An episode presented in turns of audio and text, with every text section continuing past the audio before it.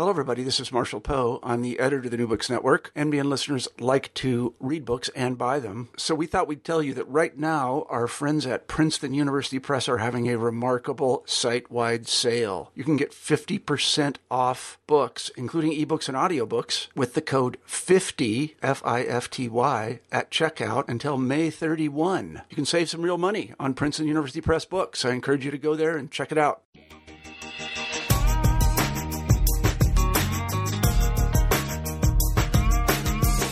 Hello, everybody, and welcome to New Books in Gender Studies.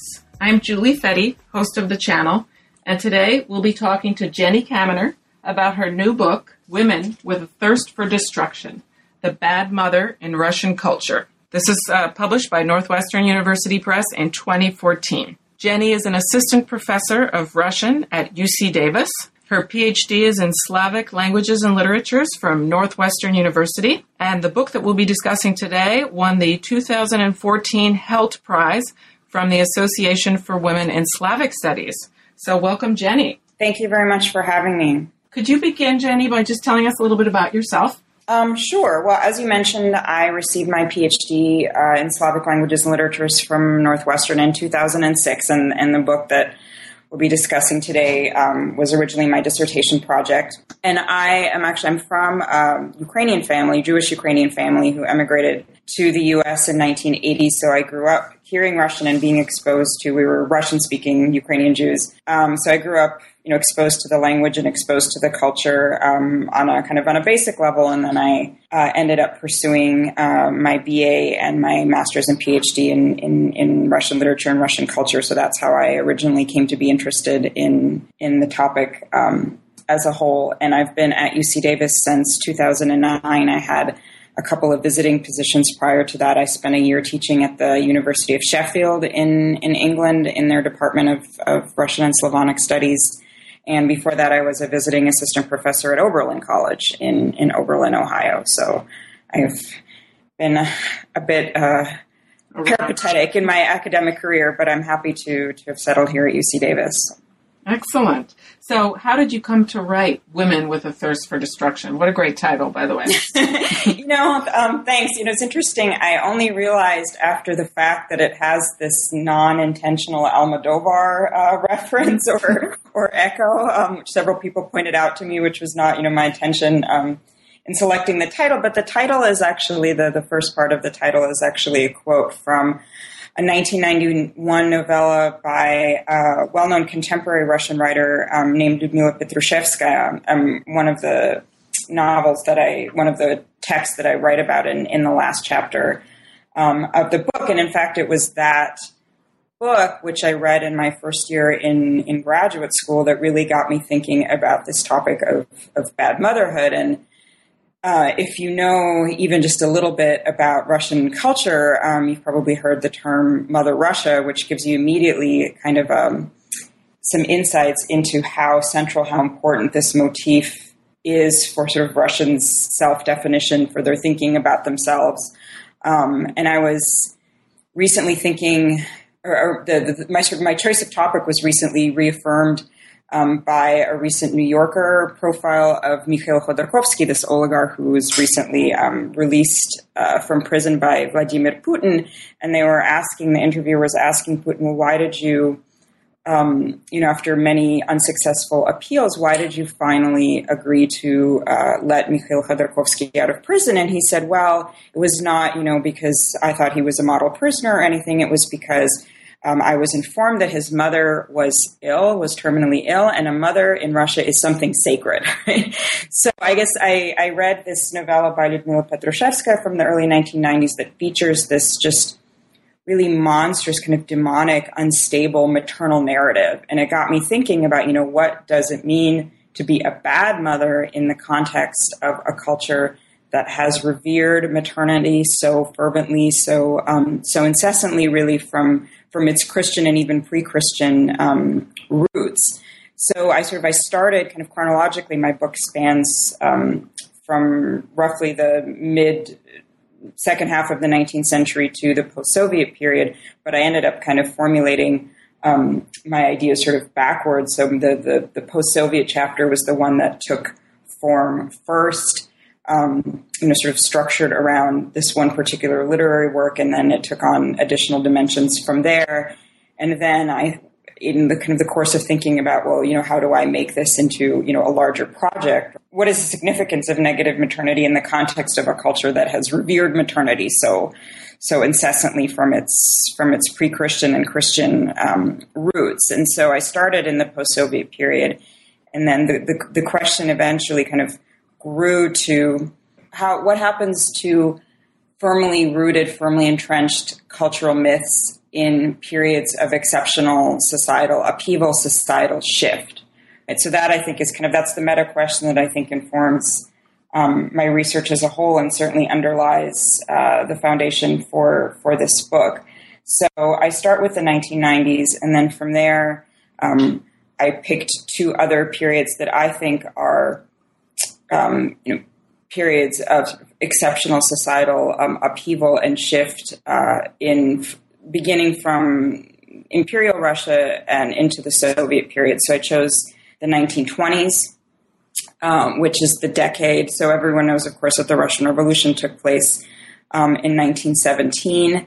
Um, one of the earliest pieces of legislation that the Bolsheviks passed was a family law in 1918 that basically um, kind of threw out all of the traditional foundations upon which the Russian family had been founded.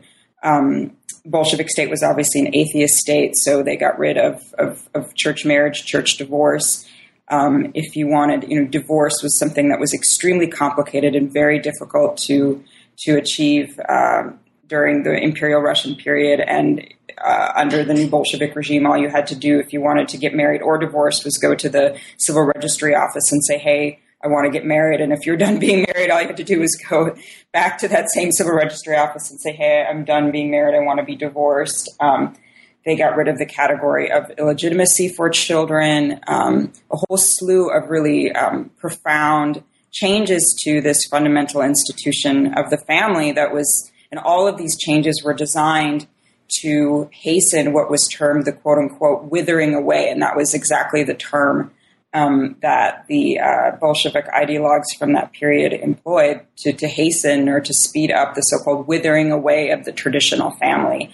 So, um, uh, so that was why I chose uh, the 1920s as kind of the, the, period immediately after all of these profound changes, societal, um, legislative changes um, to the institution of the family had been implemented in the wake of the of the Bolshevik Revolution, and before the the 1929 Stalinist revolution. So I wanted in particular to focus on that, that first decade of the Soviet state. And then, so I ended up actually writing the book, um, chronologically, writing the dissertation and then reworking the book um, chronologically backwards. I wrote the 1990s chapter first, and then I wrote the 1920s chapter.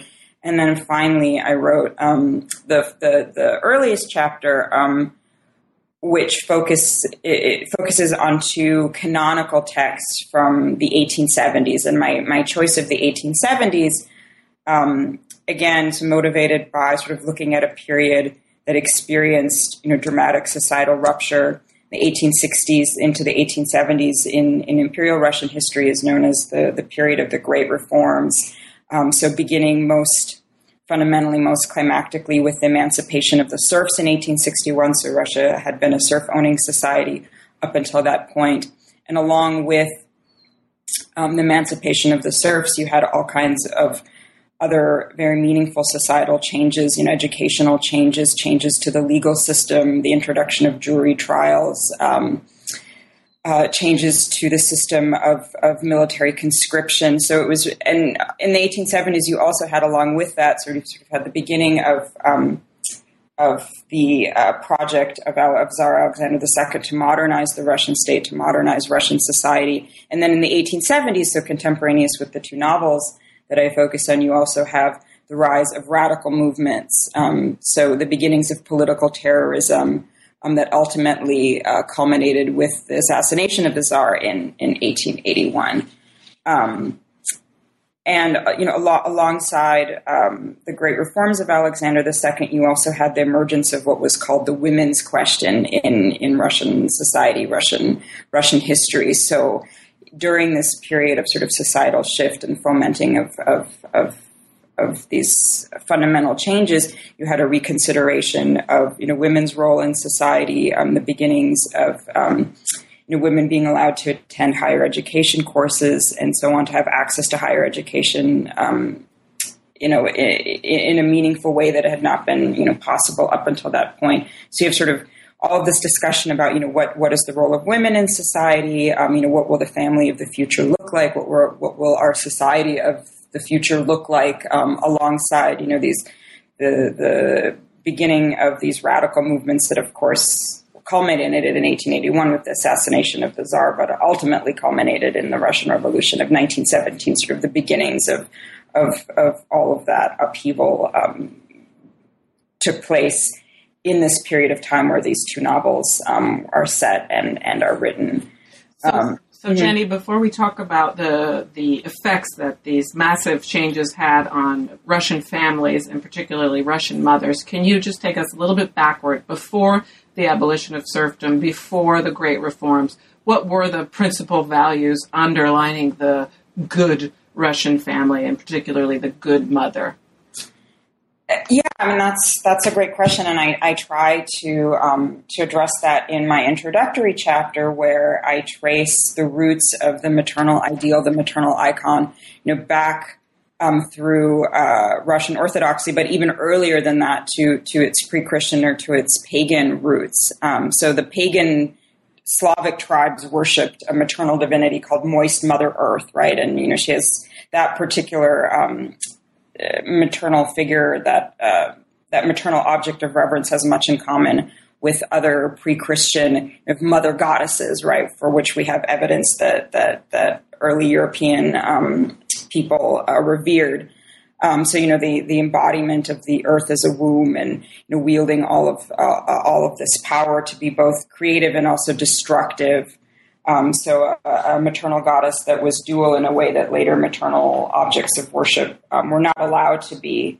Um, and my my argument is that, and I'm recapitulating arguments that have been made by other scholars, is that when the um, the, uh, the the Slavic tribes, when Rus um, became Christian in the 10th century, that much of what had been a component of the worship of this pre-Christian maternal goddess, this moist Mother Earth, that that eventually migrated and became part of the um, uh, the Mother of God icon in in Russian Orthodoxy.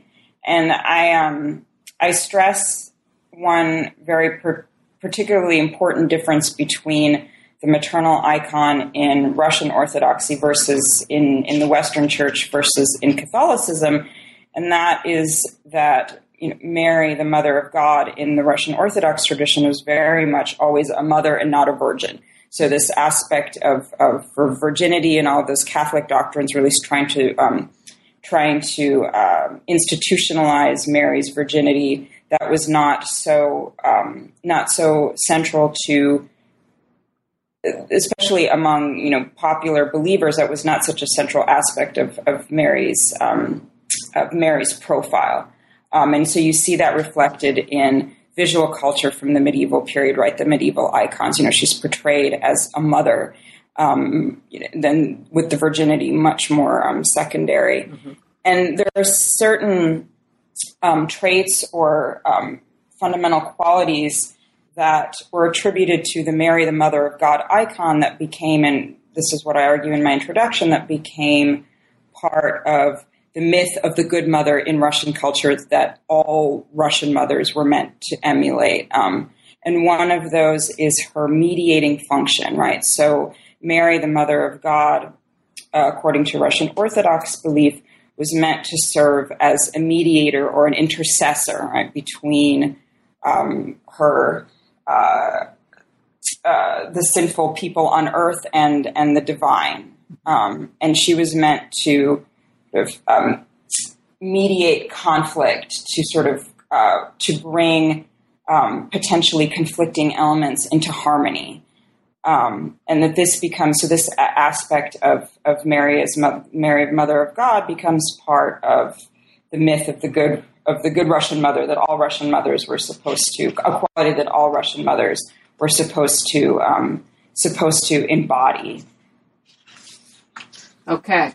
So, how did the great reforms and the abolition of serfdom affect families and affect this vision of mother as mediator and as self sacrificing? Mm-hmm.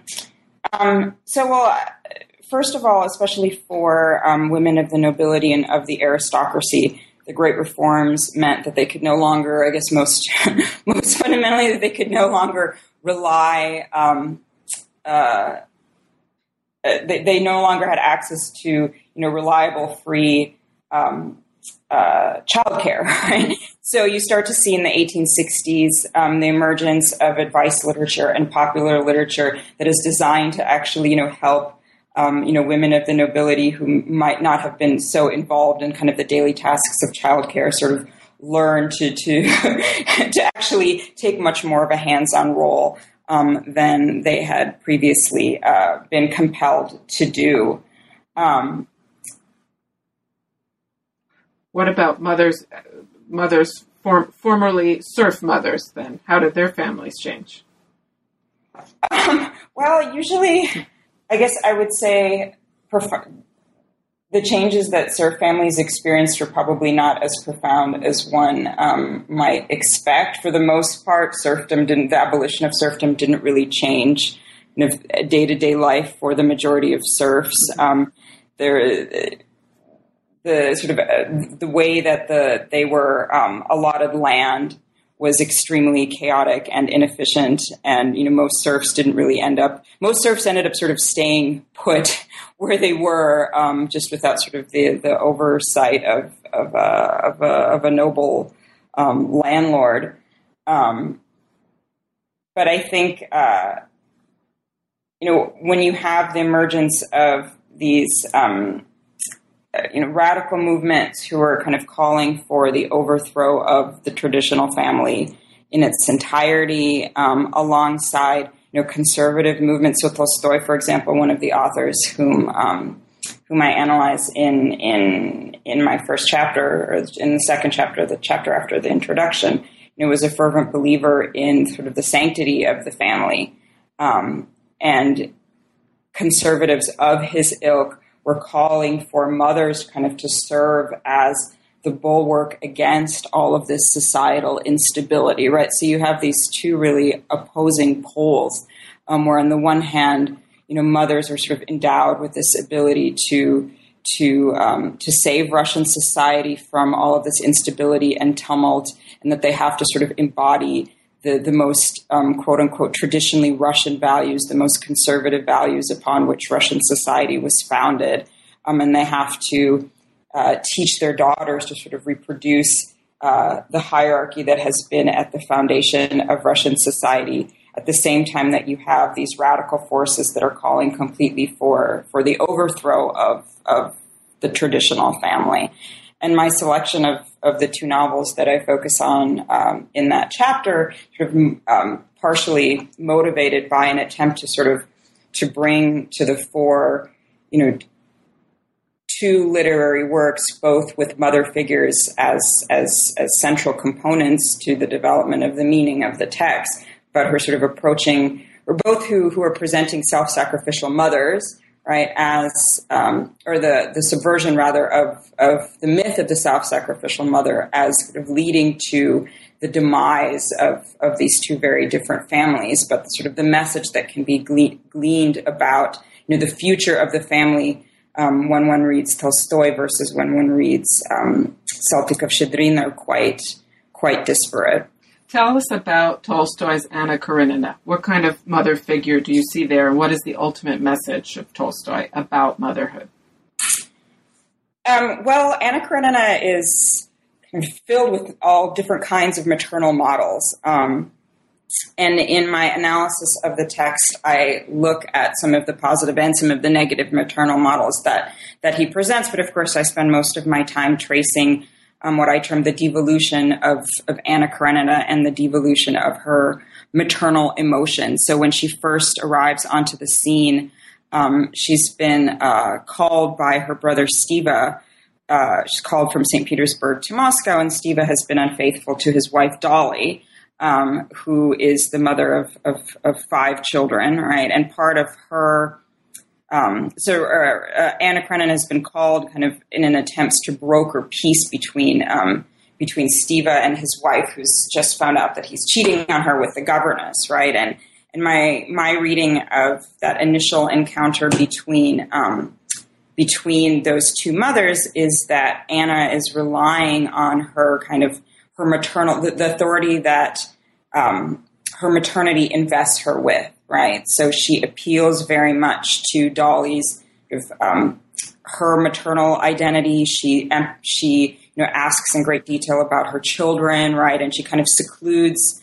Um, there's a meeting where the two of them are are completely secluded, right? So it's this very much kind of you know it's two mothers um, uh, with the rest of the world uh, uh, pushed aside, right? And she's uh, able um, eventually successfully to broker kind of this peace between between her brother Stiva and and and his wife. Um, but the fact that she uses her maternal authority for a morally ambiguous goal casts doubt or casts a shadow over her maternal identity from the very beginning, right? Because we know if we read carefully, the narration um, quite clearly tells us that you know, Anna has committed several um, untruths in the course of trying to broker this peace, right? I mean, we know from reading um, Stiva's own thoughts indirectly relayed through the narration that he has no intention of of quitting um, his philandering, right?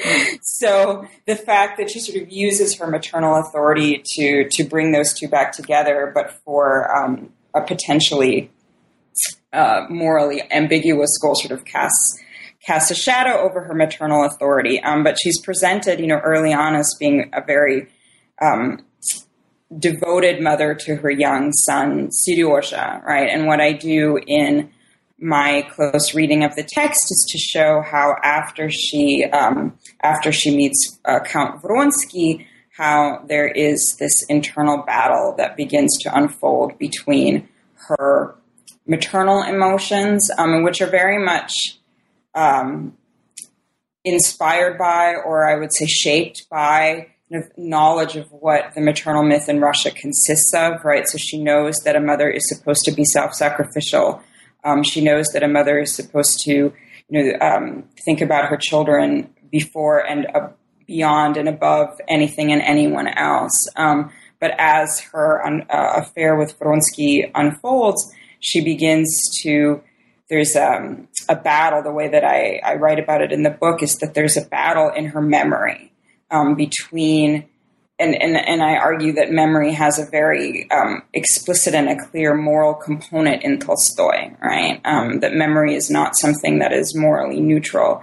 Um, and that if we trace sort of the presence or the absence of her son Seryozha in her memories, we can see how eventually um, her um, her desire for Vronsky wins out over her love for Seryozha. And what I describe as the, sort of the nadir of Anna as mother occurs um, with the child um, whom she has with Vronsky, um, this little girl who doesn't get um, very many pages devoted to her in the course of the novel, but who uh, is very clearly a peripheral to Anna's existence, right? She's born out of wedlock out as a result of her affair with Vronsky.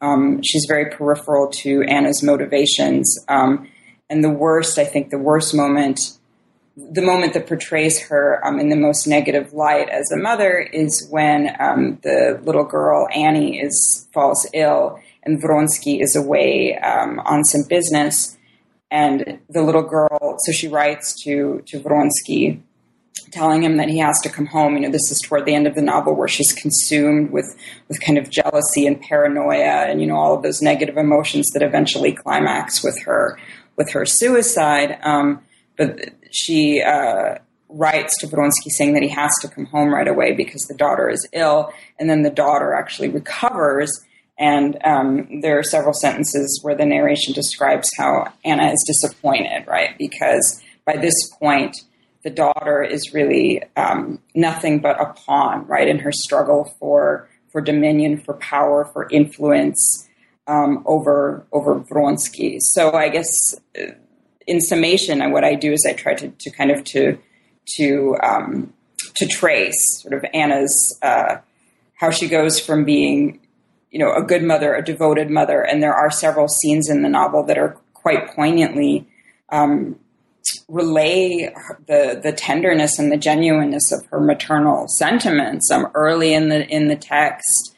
Um, and then after she has run off with Vronsky, I think one of the most moving passages in the novel is when she sneaks into her son's um, bedroom on his birthday, right? He's he's been told that his mother has done horrible things and that the, he's not allowed to have any contact with her. But Anna, you know, sneaks into his room and and they have this very tender exchange that that really transcends verbal communication, which in again in Tolstoy is something memory is, is something that has a very um, clear moral component and the most um, Tolstoy presents verbal communic- or communication rather that transcends the verbal as the most privileged form of communication, and it's very clearly portrayed in that scene with her son that that they are able to to reach this higher level of of, of empathy and, and communication.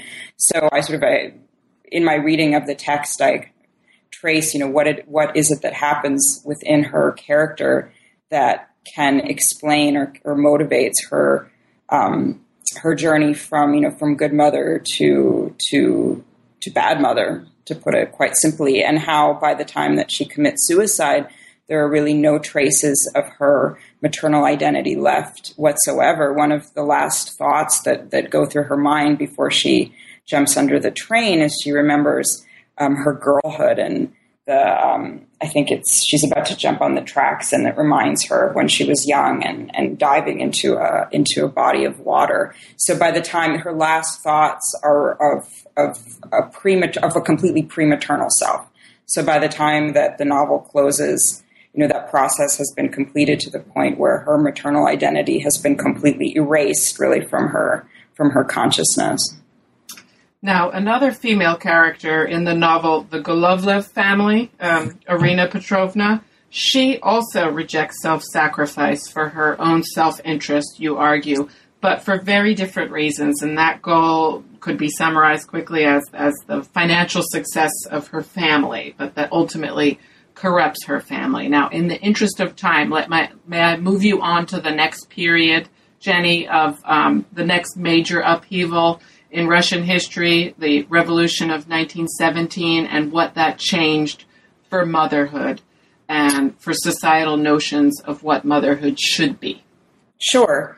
Um, so my argument in the the chapter that's devoted to the 1920s is that you have um, the emergence of a completely new maternal ideal in this period of time, um, a, a maternal ideal that that I summarize as the abandoning mother, right? The, the, title of that chapter is The Abandoning Mother as Positive Role Models. So the, the, the, the overarching question of that chapter is well, how does um, maternal behavior that in the earlier time period, in, in the time of, of Anna Karenina and of, of the Golovlev family in Imperial Russia, where the a woman who abandoned her children would have been unequivocally viewed as a negative figure, as someone who has violated um, the maternal uh, all sort of standards for for maternal behavior. So how does that um, get turned into something positive? And so I look at um, several popular texts. Um, so this chapter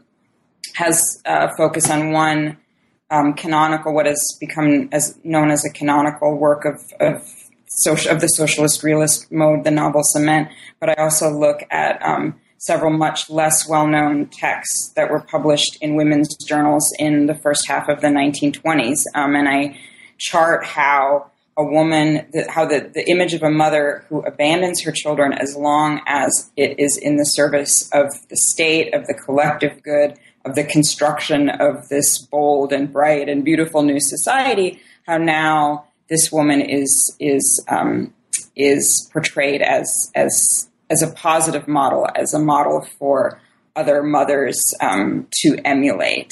Um, so I look at several short stories uh, and one poem from from um, women's magazines from the 1920s.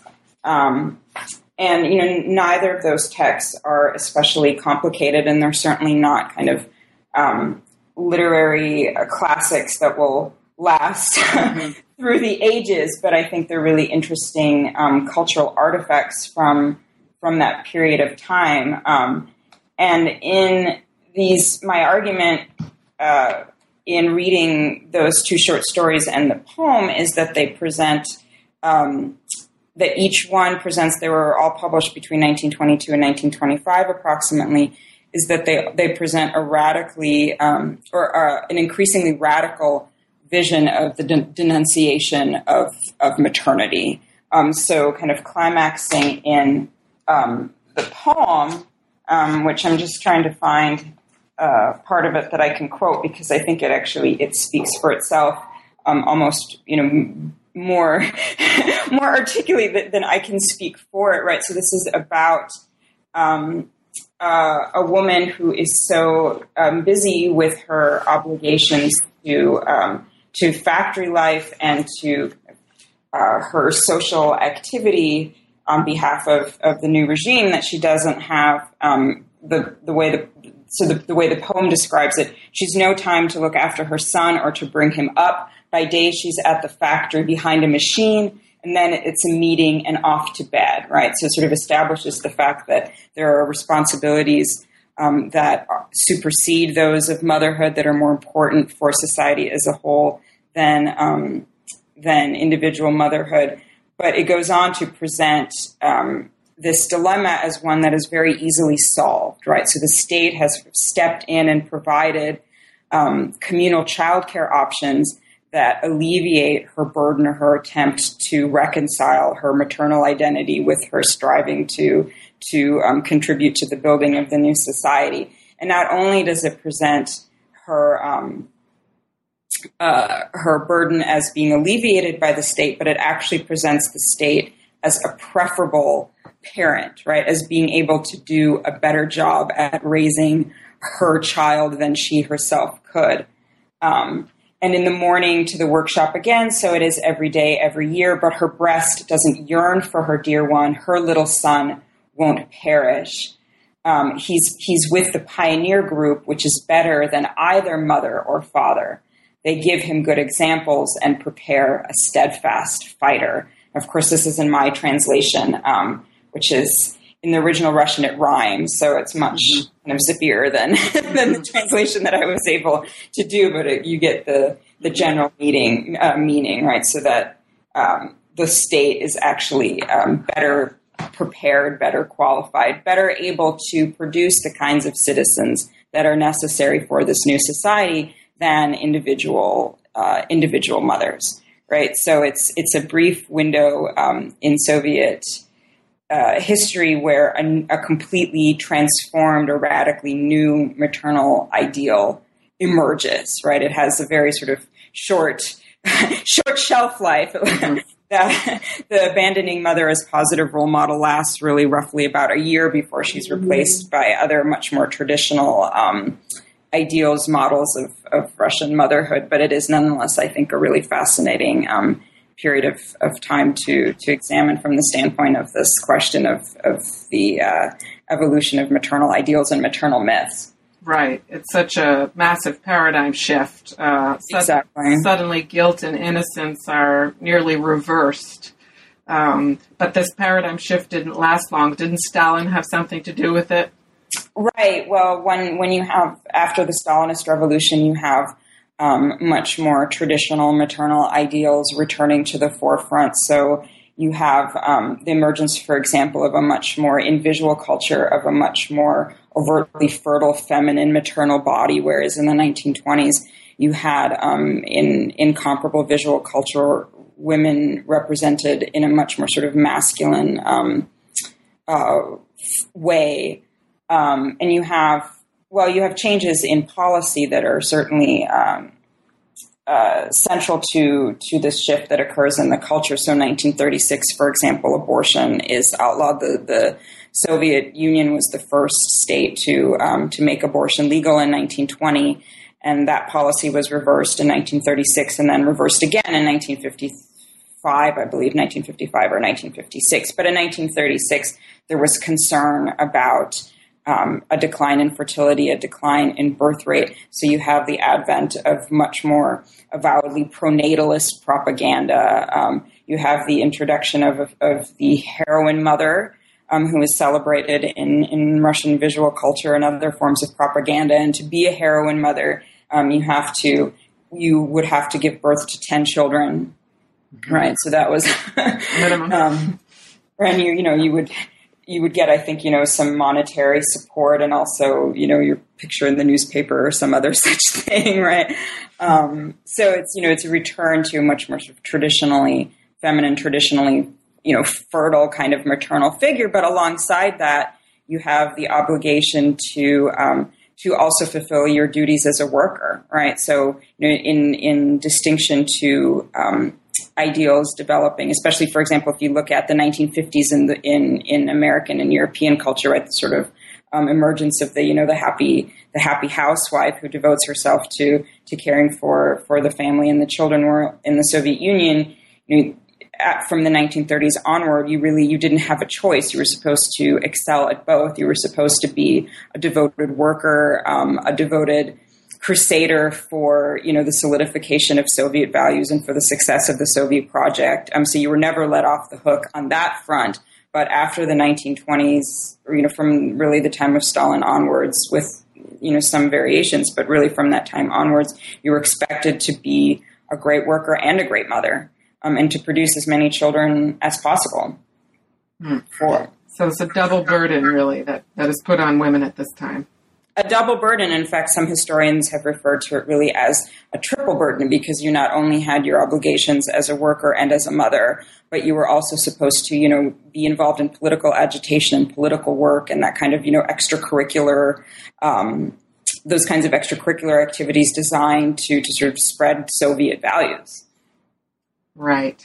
And so, despite this hallowed notion of motherhood in the Stalin years, it sounds like actual motherhood was rather difficult. I think that that, that is a very um, safe conclusion. understatement. to draw. I mean, you certainly had, you know, from the beginning till the end of, of the Soviet period, the emphasis was was on, um, you know, industrialization, on expanding the industrial base, on on the growth of the defense industry. Certain into the certainly into the period of the Cold War, it was not on you know, ensuring, you know, it was a command economy, right? So everything was centrally determined and centrally planned. And there was never any, there were always very limited resources devoted to ensuring adequate supply of consumer goods. You know, so you know most women, you know, and I think both anecdotes and statistics bear this out. You know, spent the majority of their time, you know, waiting in line for one thing. You know, trying to ensure that their families were, you know, clothed and fed, and that you know pretty much took up um, all of their time. So, mm-hmm. what about the 1990s then, the third period of upheaval that you treat? Um, how did the literature of the 1990s and the 2000s deal with notions of motherhood after the post Soviet era? Well, the chapter where I focus on the 1990s, I think, is probably the most the most complex and the most multi-layered in the sense that I, I draw on a variety of, of sources. In addition to, I mentioned already the the novella by Petrushevskaya that kind of inspired um, the whole project. Um, I also look at a film from really the right on the cusp of the collapse of the Soviet Union and the beginning of the, it was still um, it was still the Soviet Union when that film was released, but it's really a film that I think reflects this kind of this this um, time that was you know right before the right on the brink of of the collapse. Um, I also look at um, the Chechen conflicts of the 1990s as an extra, obviously an extra literary event, but I look at um, two maternal figures that emerge from that conflict. Um, one was the activist mother. So um, there was a committee that was actually a committee of soldiers' mothers that actually emerged in the 1980s in the wake of the of the Afghanistan war, um, but that continued its activism into the 1990s.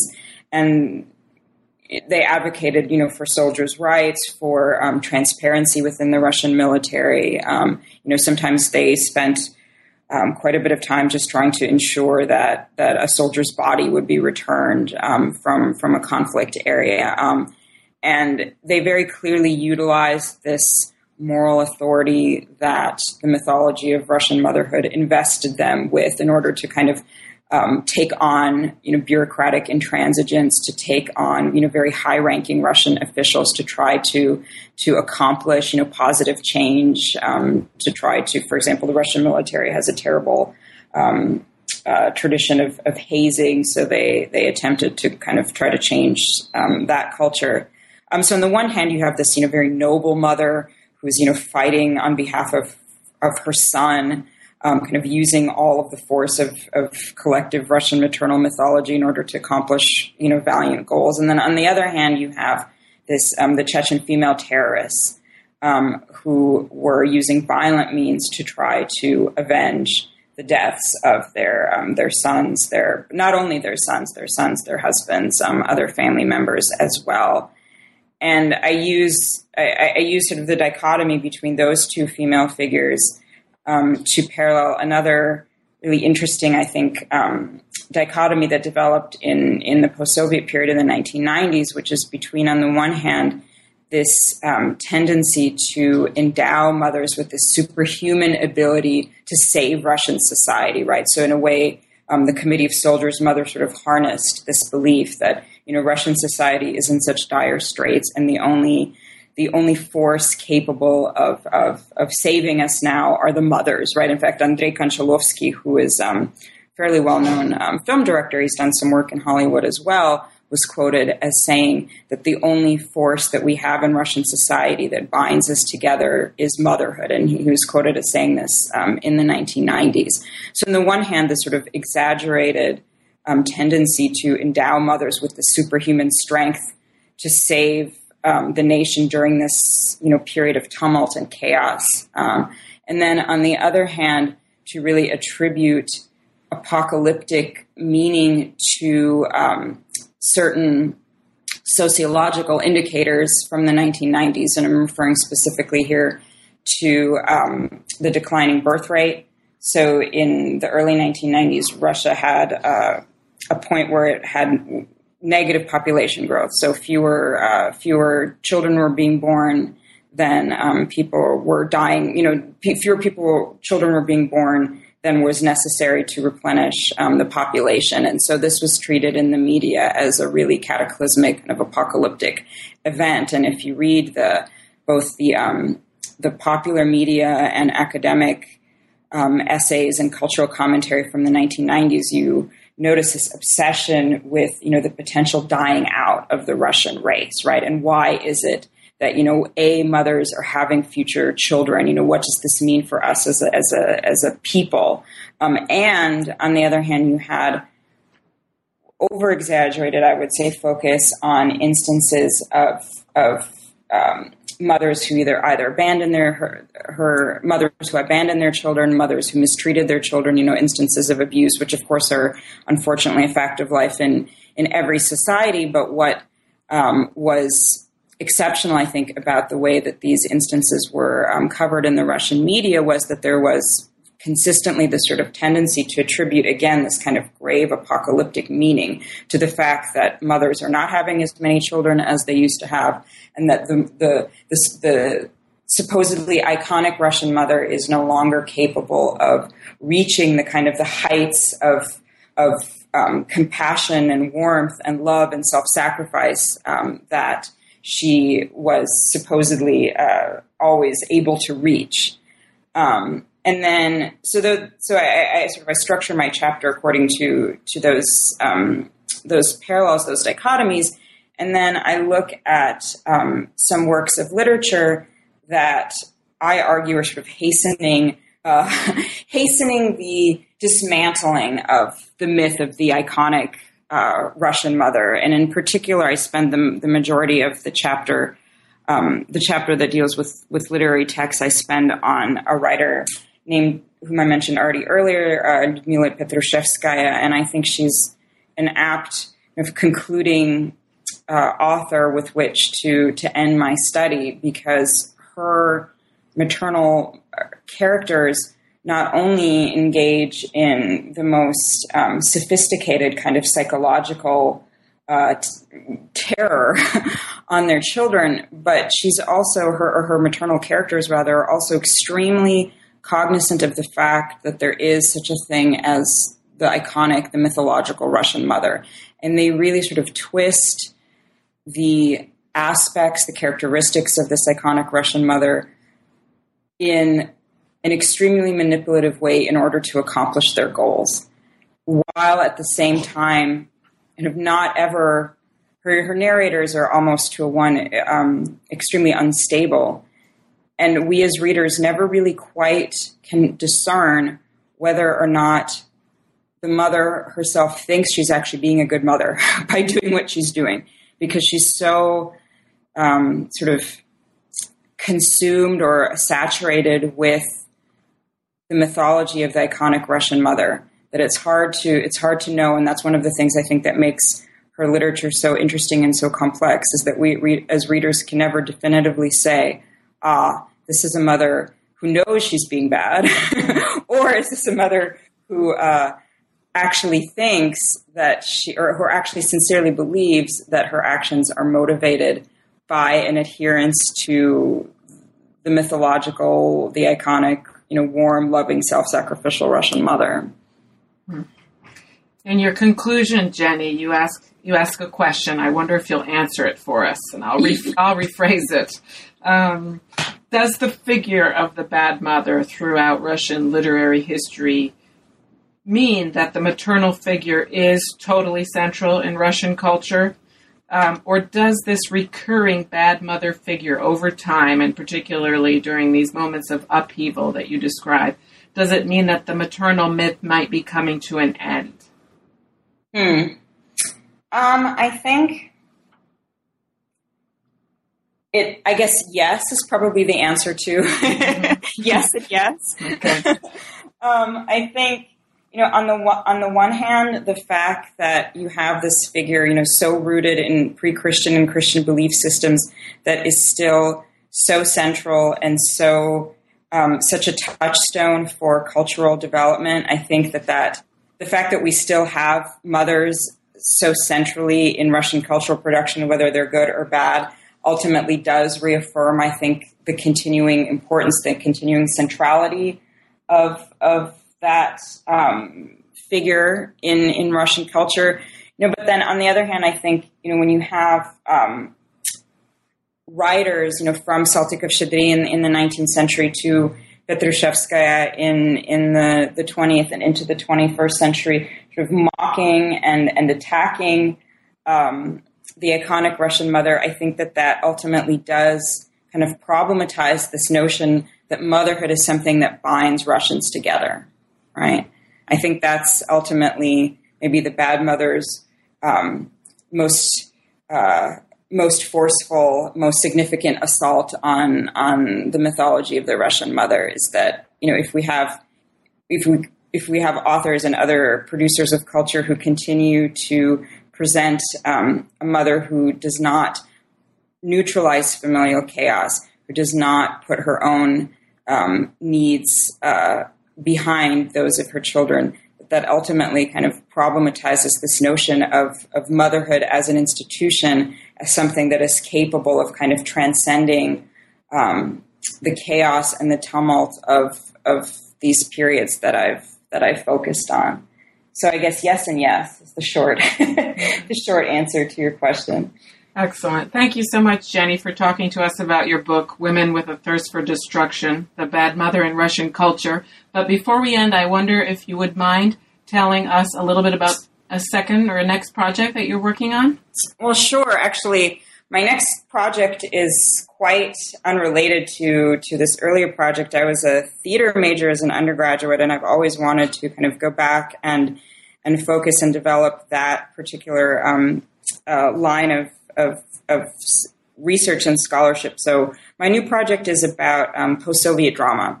It's about um, a group of, of dramatists who emerged right around the same time that Vladimir Putin assumed power, so late 1990s, early 2000s. Um, and they're quite young. Most of them are under 40. Many of them are under 30. And you know, generically, thematically, formally, they're quite distinct. But I think um, as a movement, it's a really exciting and dynamic development within recent Russian culture. So that's what my next book project will will be about. So no no mothers for now. well, that's, that's no more mothers for the time being. for the time being. Well, that sounds like a fascinating new project. We look forward to hearing about it, perhaps on New Books Net- Network in a few years, months, maybe. Thank you so. Yes, months might be optimistic. Maybe Maybe, maybe a year, a year or two. Okay. Well, we've taken up a lot of your time. Thank you so much, Jenny Kaminer. Thank you so much. It was a pleasure speaking with you.